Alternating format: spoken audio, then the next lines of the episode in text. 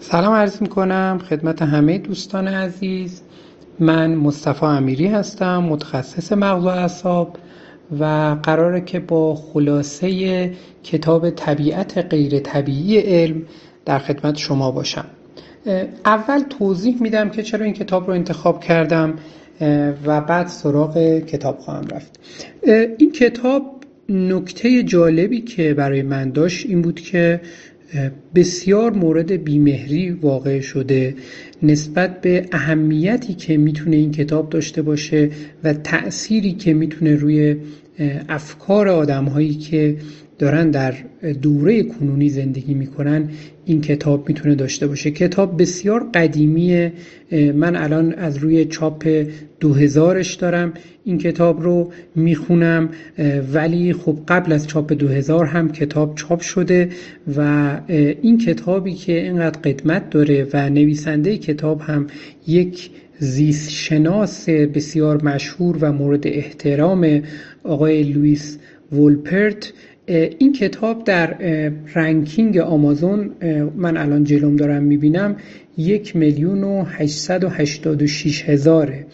و خب خیلی تو ranking آمازون معلومه که این کتاب خیلی کم خونده شده و علاوه بر این اگر review هم نگاه کنیم 17 تا ریویو بیشتر نداره کتاب و اینم باز خیلی شگفت انگیزه کتاب به این مهمی اینقدر توی ranking جایگاهش بده و دیگه اینکه review های چندانی هم نداره.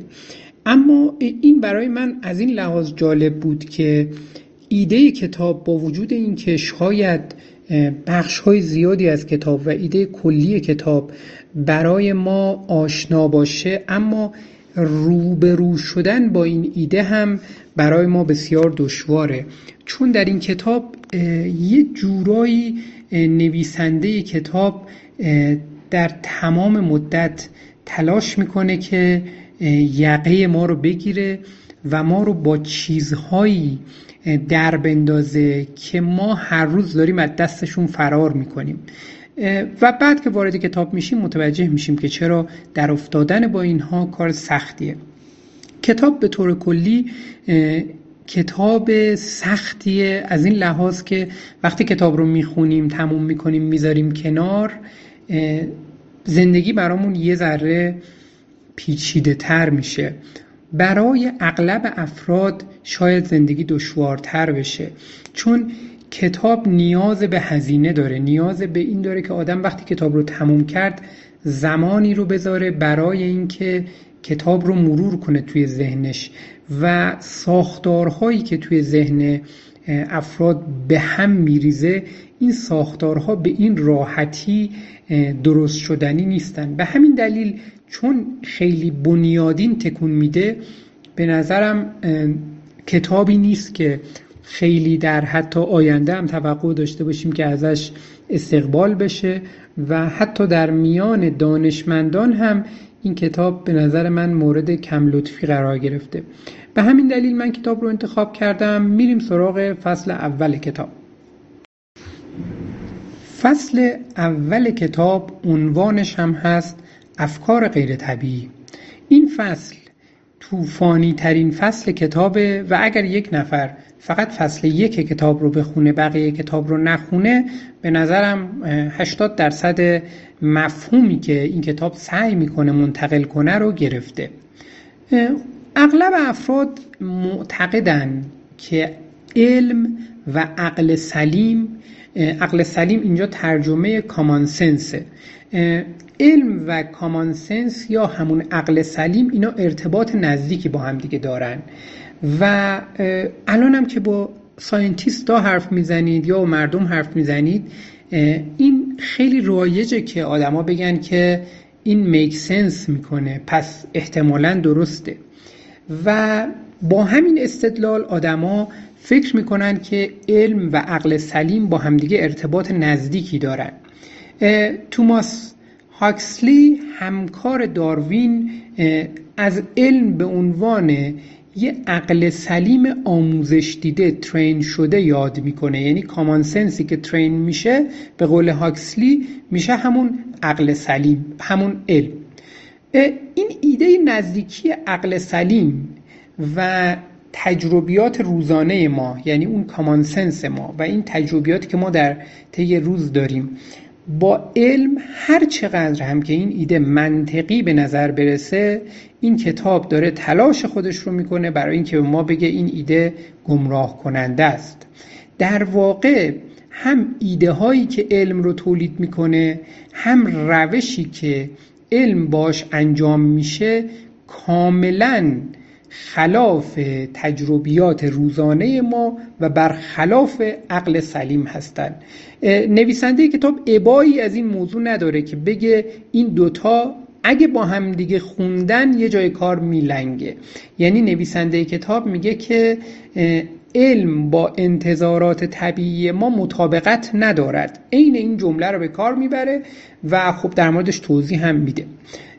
عقل سلیم خب می‌دونیم که عقل سلیم یکم باید تعریف کنیم دیگه عقل سلیم یا اون کامان سنس ما از کجا میاد؟ کامان سنس ما یا اون عقل سلیم ما در واقع یک خودش یک پدیده پیچیده است. در واقع منعکس کننده تجربیات ما توقعات روزانه ما و فرایندهای زمینه ناخودآگاهیه که ما با اطلاعاتی که در مورد دنیا به دست میاریم ما با توجه به همه اینها میایم یه سری قوانین و قواعد رو برای خودمون ترسیم می‌کنیم که اینها رو بهمون کمک می‌کنه برای اینکه تجربه بهتری داشته باشیم تو زندگی روزمرهمون. این در واقع یک توضیحی از عقل سلیمه. عقل سلیم اینقدر غرق در وجود ماست اینقدر ما با کامان سنس زندگی می‌کنیم که عین اون مثال ماهی و آب برای ما. یعنی ما اینقدر تو کامان سنسیم که اگر کسی ازمون بپرسه کامان سنس چیه و عقل سلیم چیه و اینا ما سخت می‌تونیم جوابش رو پیدا کنیم. چون داریم توش زندگی می‌کنیم.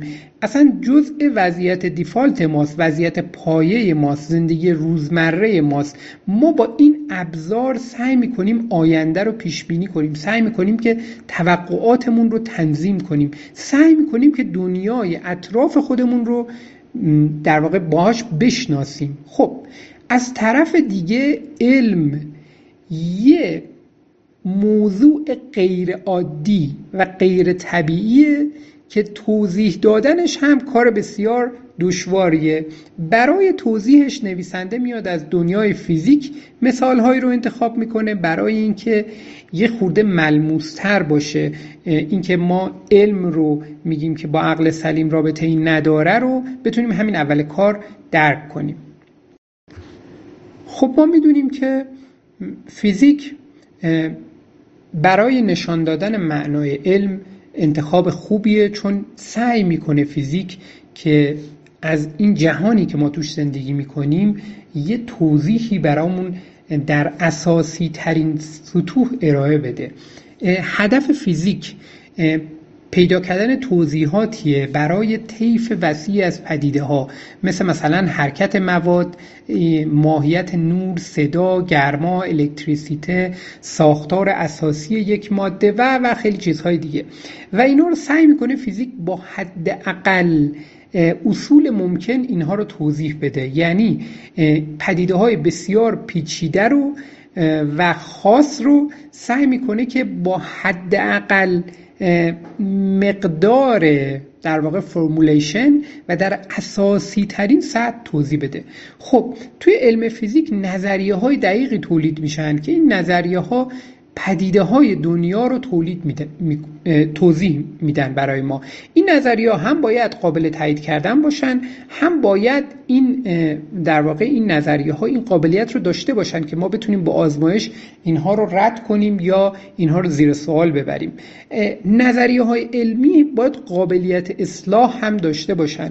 قابلیت این رو هم داشته باشن که یه زمانی اگر شواهد ایجاب کرد نظریات رو نظریه رو کنار بذاریم و نظریه جدید رو بپذیریم, بپذیریم. علاوه بر این نظریه های علمی و شواهد علمی باید توسط ناظرانی که مستقل هستند تایید بشن. چون دانش علمی علم کلا یک دانش عمومیه.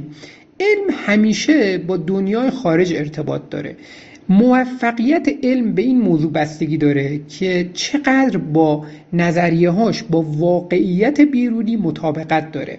یعنی نظری... یعنی یک نظریه خوب علمی علاوه بر این که مشاهدات ما رو توضیح میده پیشبینی پدیده های جدید رو انجام میده باید سادگی و یه ظرافت نسبی هم داشته باشه. و علاوه بر این نظریه های علمی معمولا سوالات جالب جدیدی رو هم باز ایجاد می‌کنن.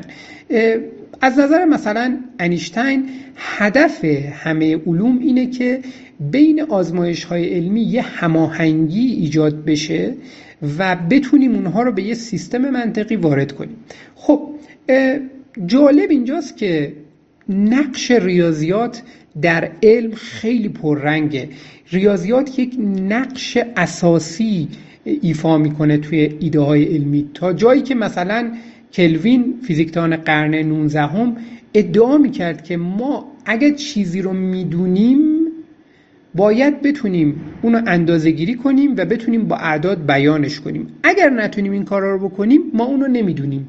خب این دیدگاه یکم افراطی تلقی میشه. اما به نظر می‌رسه که همین دیدگاه های افراطی باعث شد که کشفیات علمی در دوره های بعد سرعت بگیرن و در واقع علم یه ذره شفافتر معرفی بشه به دنیا. خب قوانین نیوتون باز یکی دیگه از نمونه های شگفت انگیز علم توی فیزیک.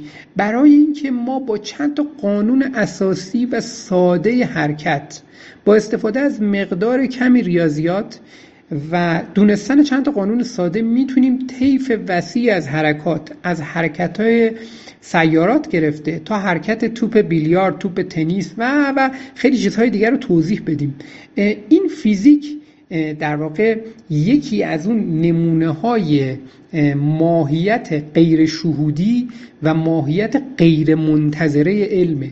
اینکه ما بتونیم با یه سری قانون خیلی ساده چیزهایی رو طیف وسیعی از پدیده هایی که هیچ ارتباطی به ظاهر با هم دیگه ندارن رو توضیح بدیم. اغلب افرادی که تو زمینه فیزیک آموزش ندیدن خب یه ایده های مبهمی در مورد حرکت دارن. به عنوان مثال وقتی مثلا از دانش آموزان بپرسین که اگر یه شی مثلا یک بمب از هواپیما ف... از هواپیما چیز بشه پر... پرتاب بشه بعد کجا فرود میاد؟ پیش بینیشون معمولا اشتباهه. درستش اینه که معمولا بمب اون جایی که فرود میاد کم و بیش همون جاییه که هواپیما در اون لحظه رسیده به بالای اون نقطه. یعنی بمب به حرکت خودش به سمت جلو ادامه میده و اون حرکتی که به سمت پایین داره مستقل از اون حرکتیه که به سمت جلو داره. و نهایتا کم و بیش نقطه ای که بمب می‌خوره به زمین همون نقطه ای که هواپیما در همون لحظه ای که بمب زمین رو لمس می‌کنه هواپیما از روش رد میشه. خب دلیلش اینه که ما بر اساس کامان سنسمون بر اساس عقل سلیممون این پدیده ها رو قرار نیست توضیح بدیم. این پدیده ها ولی با قوانین فیزیک خیلی راحت توضیح داده میشن. باز یه مثال دیگه ای که می‌زنه میگه که اگر مثلا ما توی سطح مسطح خیلی بزرگی بیستیم بعد یه گلوله رو بگیریم تو دستمون با دست بندازیمش زمین.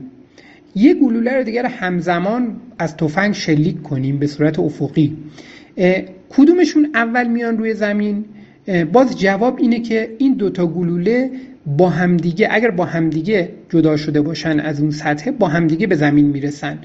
چون اون حرکت افقی گلوله مستقل از اون حرکت عمودی گلوله است. یعنی تأثیری که گرانش می‌ذاره روی گلوله مستقل از اون حرکتیه که گلوله داره به سمت جلو ادامه میده. اینا باز این مثال دیگه یه که می‌زنه برای اینکه بگه که وقتی حرکات رو ما داریم در این ابعاد نگاه می‌کنیم دیگه دنیا شگفت انگیز میشه.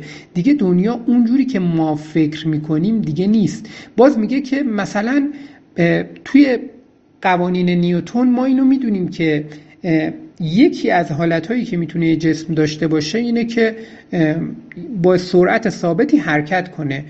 و اینکه با سرعت ثابت یک جسم حرکت کنه نیازی به این نداره که یه نیروی هی بهش فشار بده برای اینکه به حرکت خودش تا ابد ادامه بده. و این به حرکت خودش ادامه میده مگر اینکه یه نیروی اینو متوقف کنه مثلا استحکاک یا نیروی دیگه اینو متوقف کنه. ولی این با کامان سنس ما جور در نمیاد. یعنی تفکراتی که قبل از این وجود داشته همه این تفکرات مثلا سیستم کامانسنسی عقل سلیمی عرستویی میگه که خب حرکت یک جسم مستلزم عمل مداوم یک نیروه. یعنی یه نیروی هی باید بهش وارد بشه که این به سمت جلو حرکت کنه. در واقع حرکت مستلزم این نیرو است که این نیروه ادامه داشته باشه. این تئوریاییه که بر اساس کامانسنسه و از این طرف وقتی ما با تئوری های علمی روبرو میشیم می‌بینیم که با عقل سلیممون جور در نمیاد. شاید بشه گفت که به عبارت دیگر تا قبل از اینکه تفکر علمی با مدلی که گالیله مثلا از این تفکر استفاده می‌کنه در دنیا شناخته بشه ما توقع داشتیم که علم یک ابزاری باشه برای توجیه پدیده های ناآشنا بر اساس اون مشاهدات و توقعاتی که ما داریم روی پدیده های آشنا. یعنی ما توقع داشتیم که ما بتونیم با ابزار علم پدیده های ناآشنا رو توضیح بدیم با توجه به چیزهایی که خب برامون از قبل هم قابل پیش بینی بود. بر اساس مشاهداتمون توضیح بدیم. اما بعدا علم به ما نشون داد که کاملا برعکسش اتفاق میافته. اتفاقا علم میاد یه سری چیزهای حتی آشنا رو در یک قالب ناآشنا توضیح میده. و این همون چیزیه که علم رو غیر طبیعی می‌کنه. به عنوان مثال مثلا همین در مورد حرکت که صحبت کردیم این که حرکت یه جسمی برای اینکه به حرکتش ادامه بده نیازی نداره که بهش نیروی وارد بشه و حرکتش همینجوری می‌تونه ادامه پیدا کنه. این ایده برای ما آشنا نیست. این ایده برای ما میک سنس نمی‌کنه. این ایده برای ما خیلی ایده درستی به نظر نمی‌رسه. برعکسش ایده ای که ایده ارسطویی که یه حرکت مستلزم اینه که نیروی وارد بشه بهش هوا بهش نیرو وارد کنه اطراف بهش نیرو وارد کنه و این حرفا. این خیلی با اون عقل سلیم ما بیشتر جور در میاد. باز نظریه فلوجیستن باز نظریه جالبیه که خب خیلی از دوستان قطعا باهاش آشنا هستن توی قرن 18 هم مطرح شد و نظریه این بود که وقتی یه چیزی میسوزه وقتی یه آتشی در حال سوختنه یه چیزی ازش خارج میشه. چون اینجوری به نظر می‌رسه که یه چیز داره ازش خارج میشه دیگه. اسم این رو هم گذاشتن فلوجیستن.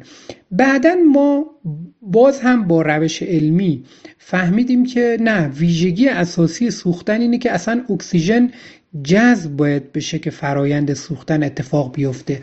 و این باز با عقل سلیم کاملا در تضاده چون برخلاف چیزی که عقل سلیم میپندارد و مشاهده ساده ما اون فرایند سوختن نه تنها توش یه چیزی در حال دفع شدن نیست بلکه نیازمند جذب اکسیژنه.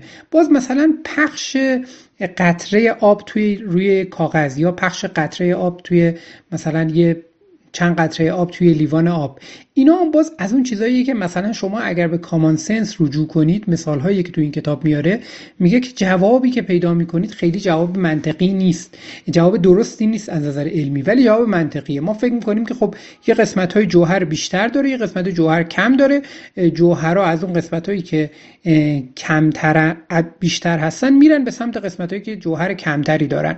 اما وقتی که ما ساختار مولکول ها رو بررسی می‌کنیم و یه سری از قوانین رو می‌دونیم.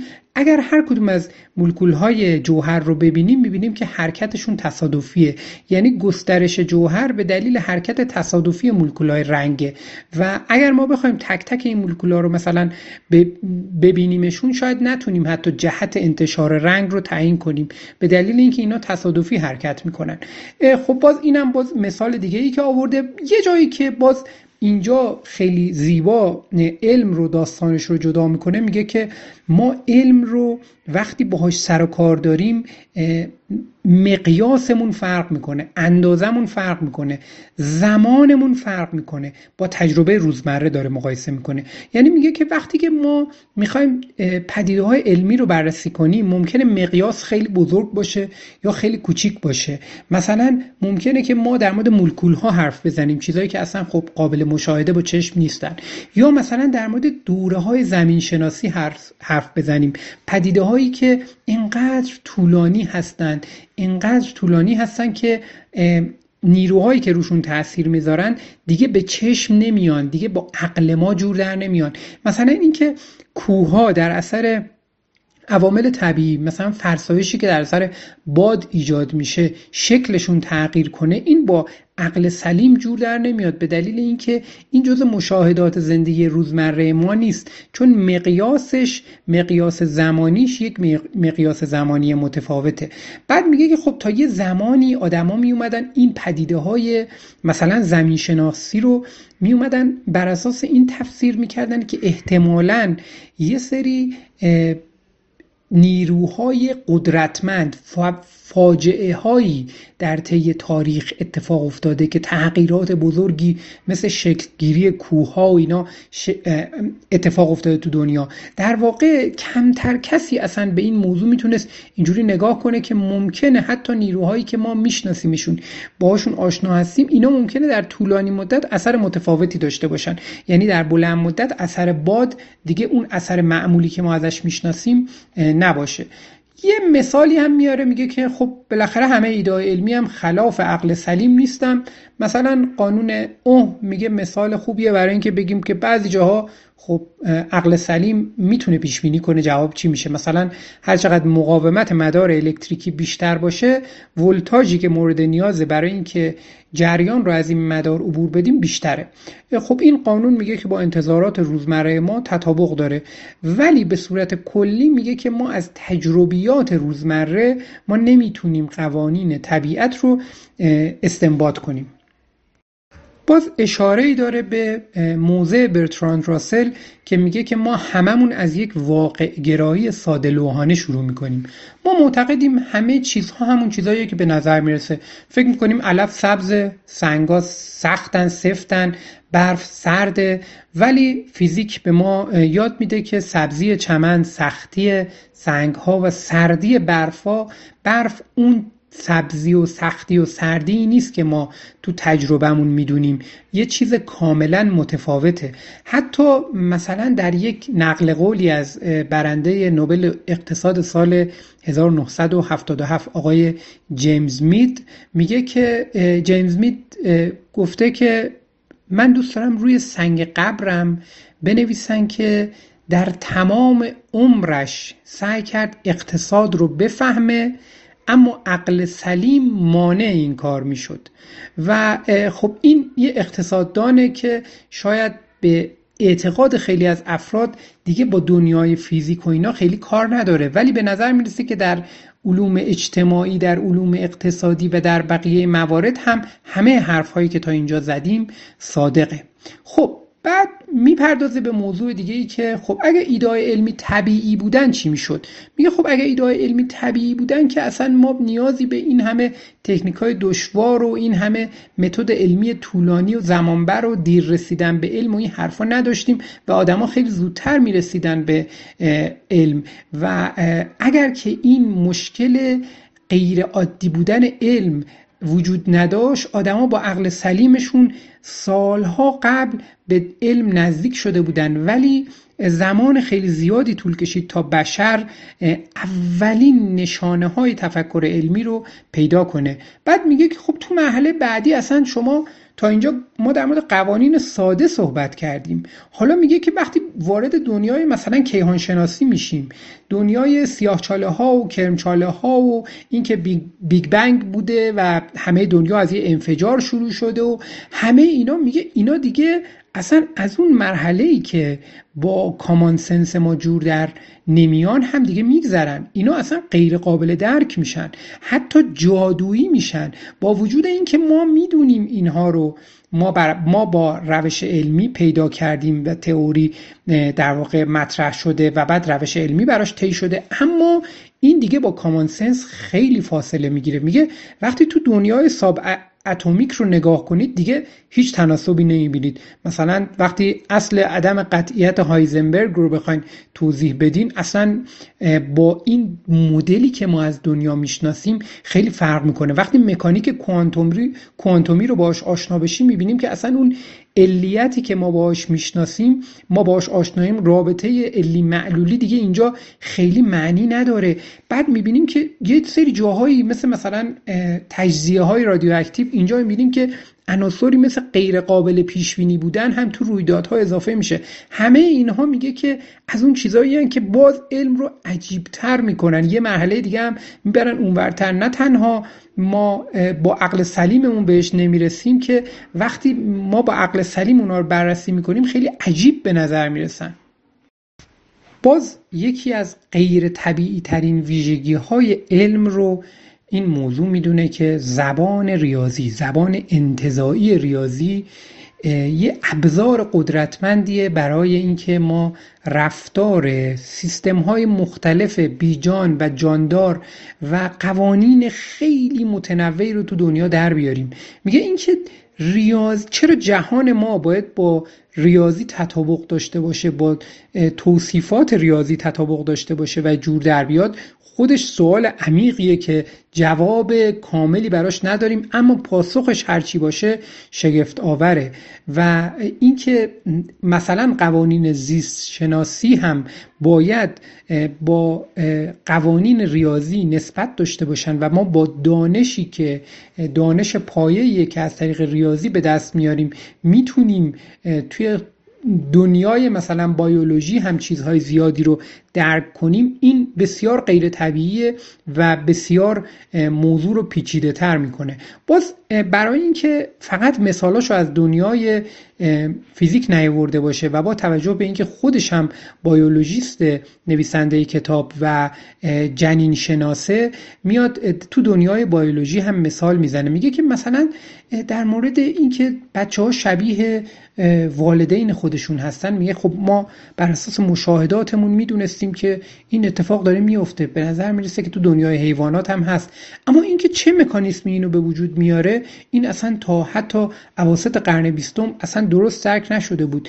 تئوری های قبلی در مورد وراست اینکه چگونه تکثیر پیدا می‌کنن مواد زیستی و موارد مشابه همه بر اساس مشاهدات ساده بود همه بر اساس عقل سلیم بود و همه پر از خطا بود و انقدر اینا الان دیگه پرته و انقدر عجیب و غریبه که اصلا به اینا نپردازیم خیلی بهتره. توی اواخر قرن 19 هم مثلا اولین بار مشخص شد که کروموزوما ممکنه مبنای فیزیکی وراست باشن. بعد جالبه که اسپرم ها رو 200 سال قبل زیر میکروسکوپ دیده بودن. ولی فکر می‌کردن که اینا مثلا یه نوع یه چیزی مثل مثلا انگلن و یه پارازیتن. یه چیزی نمیفهمیدن که اینا همون چیزی هستن که همون وسیله ای هستن که مواد ژنتیکی رو از جنس نر منتقل می‌کنن. و بعد این در سال مثلا دهه 1870 به این نقطه نزدیک شدن دانشمندا که این که این در واقع متریالی که از طریق اسپرم ها منتقل میشه اون مواد ژنتیکی رو توش احتمالا داره. باز ببینید اکتشافاتی که اینا اتفاق افتاد همه مستلزم فناوری هایی بود مثل مثلا میکروسکوپ. مستلزم وجود آزمایشات و مشاهدات دقیق بود و مشاهداتی بود که مشاهدات هوشمندانه بود. و هیچ کدوم از این اکتشافات مدلش طوری نبود که ما با تجربه عادیمون تو جهان انتظار اونها رو داشته باشیم. کشف دی ای هم باز از اون کشفای عجیب و غریب بود به دلیل اینکه کشف دی ای به عنوان ماده ژنتیکی که توی سلول های همه ما وجود داره و خب پروتئین ها رو می‌سازه و بعد اصلا کلا در واقع کتاب فرمول سلوله این کشف دی ای هم از اون کارهایی بود که واتسون و کریک تونستن بر اساس دانش عمیقشون تو زمینه زیست شناسی و ترکیب اون با دانش شیمی و همچنین با استفاده از اون اثر انکسار اشعه ایکس با ترکیب اینا این موضوع رو کشف کنن. و این ترکیب هم باز اصلا چیز طبیعی نیست. یعنی ما برای اینکه یکی از ویژگی های کلیدی حیات یعنی اینکه چجوری حیات تکثیر پیدا می‌کنه رو درک کنیم و آشکارش کنیم برای رسیدن به این نیاز به ترکیبی از علوم مختلف و نیازی به پیدا کردن کلی ابزار داشتیم. خب این باز تو مرحله بعد یه مثالی از دنیای زیست شناسی برای اینکه نشون بده ما چقدر دانشی که داریم حتی دانشی که ما یکی دو قرن گذشته کسب کردیم چقدر این با کامان سنس فاصله عمیقی داره و چقدر با عقل سلیم در واقع عدم همخانی داره. نویسنده کتاب خودش ادعا می‌کنه میگه که اصلا اگر چیزی با عقل سلیم مطابقت داشته باشه قطعا علم نیست. و باز هم دلیلش اینه که شیوهی که دنیا کار می‌کنه شیوه شیوهی نیست که عقل سلیم کار می‌کنه. میگه این دوتا با همدیگه همخانی ندارن.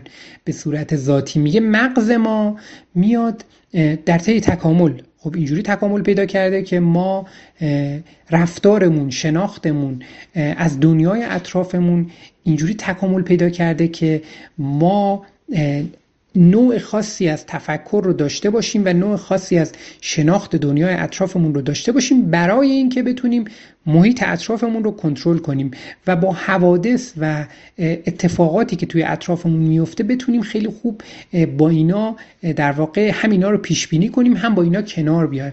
در واقع میگه درک علمی نه تنها غیر طبیعیه بلکه اصلا تو سیر تکامل تکامل انسان اصلا غیر ضروری بوده. یعنی ما نیازی به تفکر علمی نداشتیم برای اینکه بتونیم زندگی روزمرهمون رو بگذرونیم برای اینکه بتونیم یه سری چیزها رو پیش بینی کنیم. حتی ادعا می‌کنه که تکنولوژی هم تا همین مثلا قرن 19 هم تکنولوژی هم کلا فناوری در واقع. فناوری هم به علم وابسته نبوده و اینکه فناوری به علم وابسته نبوده رو در یک فصل مجزا توضیح میده. اما چون مجزا احتمالا بهش نمی‌رسیم من مختصر بهش اشاره می‌کنم که خب توضیحی که میده اینه که فناوری اصولا کاربردش فرق می‌کنه.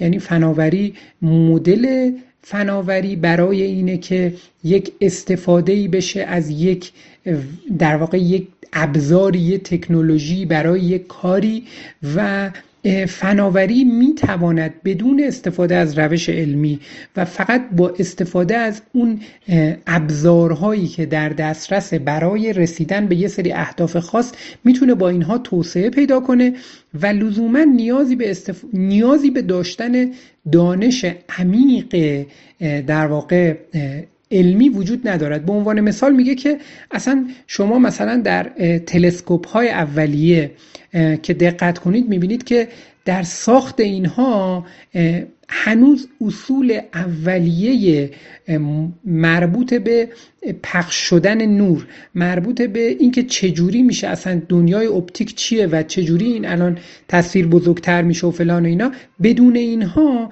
به نظر می‌رسه که به صورت اتفاقی کش شده که اگر این لنز ها به کار گرفته بشه این شیشه ها استفاده بشه تصویری که دورتره نزدیکتر دیده میشه. و میگه تلسکوپ های اولیه تا حدود زیادی همین بودن. میگه حتی دانشمندانی مثل نیوتون اینا درک کرده بودن که بخش زیادی از دانشی که در دورانشون فناوری که در دورانشون داره استفاده میشه اینا بدون استفاده از علم شکل گرفته و توسعه پیدا کرده. و میگه خب فناوری همین الان ماهیتش اینجوریه که فناوری برای اینکه نیازهای روزمره ما رو برطرف کنه و برای اینکه یه سری کارها رو راحت تر کنه به وجود اومده و لزوما فناوری با علم وابسته نیست همچنان و این دوتا رو هم خیلی از افراد با هم اشتباه می‌گیرن یکی می‌دونن ولی این دوتا رو با همدیگه کاملا متفاوت می‌دونه. بعد میگه خب میگه که این اصلا ماهیت غیر طبیعی علمه که نادر کرده علم رو. این ماهیت غیر طبیعی علمه که باعث شده که ما علم رو خیلی کم در طول تاریخ پیدا کنیم. چون مردم نیازی ندارن که قوانین فیزیک رو بدونن که دوچرخه سواری کنن. دوچرخه سواری توی توصیف نیوتونیش یه کار دشواره. اما برای انجام دادن دوچرخه سواری نیازی به دانش فیزیک وجود ندارد.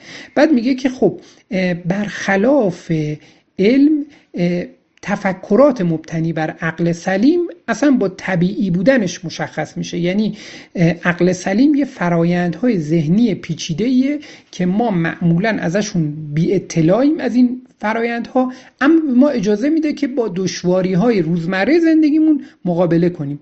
و خب تو زندگی روزمره هم می‌دونیم که خیلی خوب کار می‌کنه و عقل سلیم معمولا تو زندگی روزمره هم بسیار به کار میاد هم اینکه از ابتدای اینکه ما سن پایین داریم از دوران کودکی با انواع مختلف وجود داره. بعد اشاره می‌کنه به اینکه خب ما در دوره های مختلف رشد این پیدایش عقل سلیم و تکامل عقل سلیم رو در یک فرد تا یه حدی تجربه می‌کنیم و یکم این رو توضیح میده. خب توی عقل سلیم و دیدن تفاوت‌های بین تفکر مبتنی بر عقل سلیم و تفکر علمی ما نگاهی می‌کنیم به بچه ها بچه های دو سال رابطه علت و معلولی رو درک می‌کنن. مثلا وقتی فنجون میشکنه می‌پرسن که چه کسی فنجون رو شکست. همچنین بچه ها در سنین پایین می‌دونن که نمادها مثلا کلمات می‌تونن یه چیزهای جدا از خود پدیده ها و خود اجسام باشن. همچنین بچه ها دوست دارن که بیان چیزها رو تو دستبندی قرار بدن مثلا بر اساس رنگشون یا بر اساس اندازشون توی حوالی چهار سالگی کودکان درک می‌کنن که ظاهر یک شی مثلا یک تخم مرغ پلاستیکی ممکنه که هویت واقعیش رو آشکار نکنه و این در واقع بچه ها میان با تجربه مستقیم با الگو گرفتن بزرگترها با استفاده از شهود و با استفاده از منطق همه این موارد رو یاد می‌گیرن و همش منجر میشه به یک نگاهی که عقل سلیم داره ولی به یک دیدگاه علمی منجر نخواهد شد.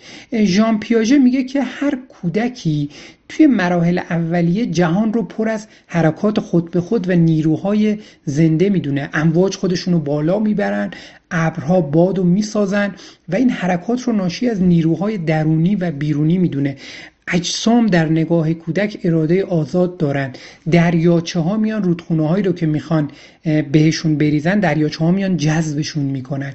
بعد بعضی از توضیحاتی که بچه های یکم بزرگتر پیدا می‌کنن شبیه فیزیک عرستوییه مثلا جسم پرتاب شده تا حدی تو نظر بچه ها توسط هوایی که اطرافش وجود داره به حرکتش ادامه میده. این جنبه جادویی که تو افکار بچه ها وجود داره ممکنه که تا حدی به دلیل ناتوانی کودکان تو تمایز بین خودشون و جهان پیرامونشون باشه. حالا توضیحش هرچه که باشه به نظر می‌رسه که کودکان بر این باورند که اون عملیات ذهنی که دارن انجام میدن روی رویدادهای خارجی که دارن تجربه می‌کنن تأثیر گذاره توی به بیان پیاژه بخوایم بگیم بچه ها دو تا جنبه مهم توی شناختشون از دنیا دارن. یکی انیمیسم یا جانگرایی و یکی دیگه آرتیفیشیالیسم یا تصنعی گراییه یعنی بچه ها یه تمایل دارن که اشیا رو به عنوان موجودات زنده و دارای اراده بدونن و از طرف دیگه هم این در واقع تمایل رو دارن که اینجوری فرض کنن که همه چیز توسط یک شخصی یا اشخاصی برای یک هدف خاصی ساخته شده. مثلا از یک کودک 6 ساله اگه بپرسین خورشید از چی ساخته شده پاسخش اینه که از آتیش. بعد بگیم آتیش از کجا چجوری میگه خب چون بالاخره اون بالا آتیشه. بعد بگیم آتیش از کجا اومده میگه از آسمون. بعد بگیم چجوری آتیش تو آسمون ساخته شده میگه خب با کبریت روشن شده. این گرایش خود به خودی به جانگرایی هم وجود داره و این گرایش به هدفدار بودن طبیعت هم وجود داره و انگار که شانسی وجود نداره و همه چیز هم هدف داره علاوه بر این اگر مثلا از کودک بپرسیم که خورشید چرا اینجوری داره؟ ما رو دنبال می‌کنه. میگه که این مثلا داره چرا خورشید داره حرکت می‌کنه؟ کودک میگه خورشید داره ما رو دنبال می‌کنه. در واقع هدفمندی رو به خورشید نسبت میده. یا اگه ازش بپرسی چنگال چیه پاسخش اینه که برای غذا خوردنه. باز این هم از اون پاسخهاییه که در واقع به این موضوع برمیگرده که این ساخته شده برای یک هدف خاصی و اون تصنعی گرایی توش هست. پس این تا اینجا می‌بینیم که توی تفکرات بچه ها اون زمینه تفکر منطقی که با عقل سلیم سازگاره چقدر زیبا داره شکل می‌گیره. یکی از مهمترین ایده هایی که توی قلب این داستان عقل سلیم نهفته است ایده علت معلولیه. ما این علت معلولی رو به علم نسبت میدیم ولی در عقل سلیم اتفاقا رابطه علت معلولی رو بیشتر پیدا می کنیم حتی دیده شده که بچه ها در سنین خیلی پایین مثلا در سنین شیش ماهگی و یا حتی کوچکتر از اون به نظر می‌رسه که دنبال رابطه علت معلولی میگردن و رویدادهای علی رو درک می‌کنن و برخلاف اون روایت کلاسیک هیوم که میگه درک علت معلولی ناشی از مشاهده مکرر پیوند بین دوتا رویداده شواهدی که بعدا ما این شواهد رو بیشتر درک کردیم در مورد فهم ما از دنیا این بود که به نظر می‌رسه که این درک کلی ما درک علیتی ما خیلی هم نیازی به پیوند بین دوتا رویداد نداره و در واقع یک حالت دیفالت مغزیه.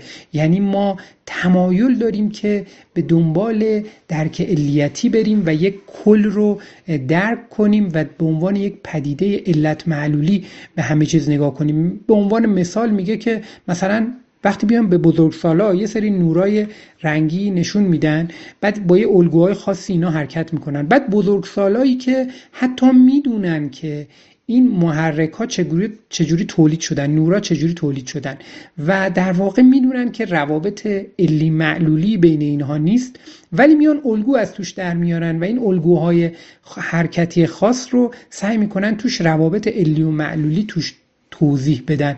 میگه که خب اینجا با اینکه می‌دونن که چنین چیزی نیست و محرک چه محرکیه اما باز هم به دنبال اون رابطه علی معلولی خواهند رفت و اینم از اون چیزاییه که فقط به این دلیل اینقدر قدرتمنده که دیفالت حالت در واقع زمینه اصلی ذهن ماست. و باز نکته دیگه هم جالبی هم که میگه میگه که خب توی مراحل رشد اگر دقت کنیم می‌بینیم که وقتی یه هنوز یه بخشی از مغز بخشی از شناخت ما توسعه پیدا نکرده ما قادر به درک خطای خودمون هم نیستیم. مثلا میگه که اگر ما آب و جلوی یه بچه ای که هنوز نمی‌دونه این کمیت ماده در واقع حفظ میشه هنوز این موضوع رو خیلی نمی‌دونه ما اگر آب رو از یه لیوانی که قطورتره بریزیم توی لیوانی که باریکتره خب سطح آب میره بالاتر. میگه که اگه کودکی این مفهوم رو هنوز باش آشنا نباشه میگه سطح آب بالاتر رفته یعنی آب بیشتر شده دیگه. و خب نمی‌دونه کجای کار رو اشتباه کرده بینشی نسبت به اشتباهش نداره. و بچه‌ای که بزرگتر شده و می‌دونه که اون کمیت حفظ میشه دوباره این موضوع رو می‌تونه درک کنه و نگاهی که داره و باز هم بینشی که داره اون بینشه هنوز کامل نیست ولی ما هیچ وقت تقریبا به اون خطاهای خودمون هم آگاه نیستیم. یعنی به نظر می‌رسه که در توی مراحل مختلف رشدی ما الان مثلا این خطای بچه رو که داریم بهش نگاه می‌کنیم خیلی شاید برامون واضح باشه که این هنوز چون این قوانین رو نمی‌دونه از دنیا نمی‌تونه این موضوع رو درک کنه. اما توی مراحل بعدی هم به نظر می‌رسه که مغز ما فقط در حد کامانسنسی رشد می‌کنه و دیگه بیشتر از این نمی‌تواند دنیا رو درک کنه و همون جوری که بچه نمی‌فهمه چرا این آبه نباید بیشتر شده باشه وقتی سطحش رفته بالاتر ما هم شاید در بسیاری از جنبه های علم همینجوری باشیم و نسبت به اشتباهمون هیچ چیزی نداشته باشیم هیچ بینشی نداشته باشیم. باز مثال های دیگه هم میاره که از اونا میگذریم. و باز میگه که خب یکی از قوی ترین استدلالا برای اینکه فاصله زیاد بین عقل سلیم و علم رو ما ببینیم اینه که ما وقتی به علم نگاه می‌کنیم می‌بینیم که علم به زندگی روزمره اصلا ارتباطی نداره معمولا. مثلا ما مکانیک نیوتونی ندونیم. در تئوری های مربوط به چگونگی تکثیر سلولی فیزیک کوانتوم ساختار دی ان ای همینایی که مثال زد. هیچ کدوم ندونیم. ما زندگی خوبی هم می‌تونیم داشته باشیم زندگی راحتی هم می‌تونیم داشته باشیم. و این زندگی ما لزوما ربطی به این حرفا نداره. و از طرف دیگه میگه که وقتی ما کل جامعه انسانی رو نگاه می‌کنیم تصمیمات مهم رو نگاه می‌کنیم تصمیماتی که روی کل جامعه انسانی تأثیر گذاره اینا رو که نگاه می‌کنیم می‌بینیم که اینها توی این تصمیمات و توی این مدل نگاه کردنه حالا دیگه اثر علم خیلی خیلی مهم و ضروریه. چون اینجا ممکنه که همون جوری که ما گفتیم علم می‌تونه با یه توضیح خیلی ساده فرایندهای پیچیده متعددی رو توضیح بده می‌تواند با یک تغییر و یک توضیح ساده یک دنیای بسیار بسیار متفاوتی برای تجربه آدم ها ایجاد کنه.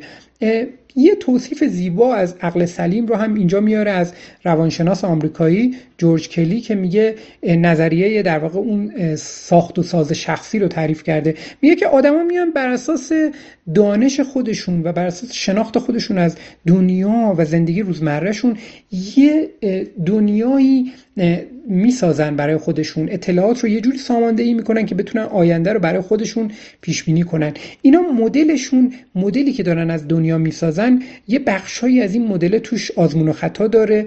بخش زیادیش ناخودآگاهه و درک دنیای همه آدما بر اساس این مدل است. این مدلی که بر اساس تجربه شخصی ساخته شده این مدل مدلیه که برای آدما به کار میاد. خیلی برای آدما مفیده و کاربردیه. ولی با علم و با مشاهده علمی نسبتی نداره. اینجا مثال آشپزی رو میاره. میگه آشپزی یه مثال خیلی معمولیه. توی آشپزی فرد میاد آزمایش می‌کنه و میاد تعمای مختلف رو با همدیگه ترکیب می‌کنه. بعد اون تعمی که طعم خوبه رو پیدا می‌کنه این میگه خب یه تجربه شخصیه یه فرایندیه که فرد بارها امتحان می‌کنه برای اینکه بتونه تو زندگی شخصی خودش تعمهای بهتری رو در آینده تجربه کنه و به بقیه هم مثلا بده.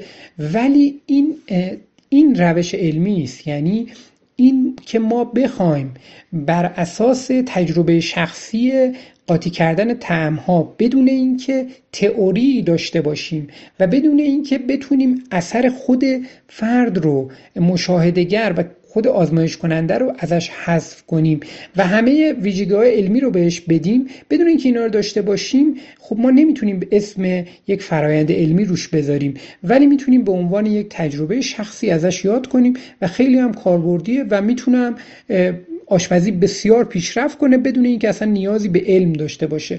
و اینجا اشاره می‌کنه به این موضوع که اصلا تلاش علمی خداگاهه. میگه علم اصلا یکی از ویژگی های مهمش اینه که برخلاف عقل سلیم که خیلی ناخداگاه فرآیندهای ناخداگاهش زیاد و عمیق هستن ماهیت تلاش علمی اینه که دانشمند می‌دونه که داره تلاش علمی انجام میده. و خب یه نگاه دیگه ای هم داره به قضیه عینیت. قضیه عینیت رو یکم توضیح میده. میگه عینیت هم جز اون چیزاییه که ما می‌دونیم توی علم objectivity به عنوان جزئی متمایز از ذهنیت یا subjectivity میاد برای توصیف تفکر علمی استفاده میشه.